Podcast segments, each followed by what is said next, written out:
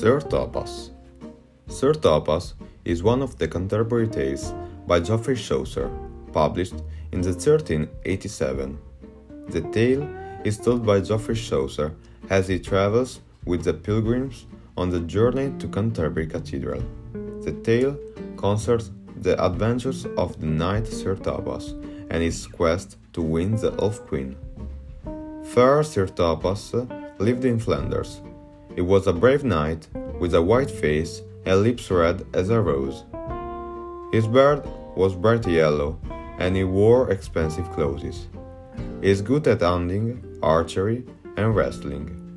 All the young ladies swoon over Sir Thopas, but he remains chaste.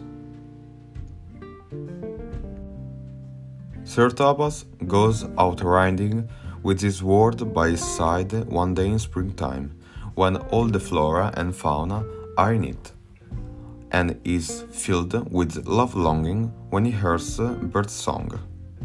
Thopas rides until he is weary and falls asleep on the grass.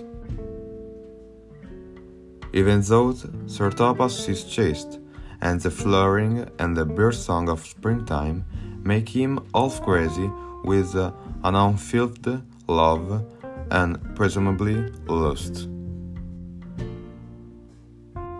Sir Thopas dreams of an elf queen who will be his mistress, since no earthly woman is worthy of his affections.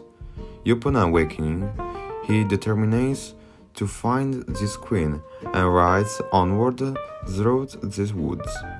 Sir Thopas runs into the giant Sir Oliphant, who says that he protects the Elf Queen. They agree to fight the next day, and Sir Thopas returns home. No one of the mortal women who pursue Sir Thopas are worthy of his charms. The only lady he wants to pursue is the Elf Queen. Chaucer describes in great detail Sir Thopas' preparations for battle. First, he eats sweets, and then he puts on layer after layer of fine clothes and armor. The description of how Sir Thopas prepares for battle is a parody of the battle preparations in the Knight's Tale. This parody operates at the level of the author rather than Chaucer narrator. In the end, Chaucer describes Sir Thopas as the most daring noble knight of them all, but just as a beginning to launch back into his adventure, host interrupts him.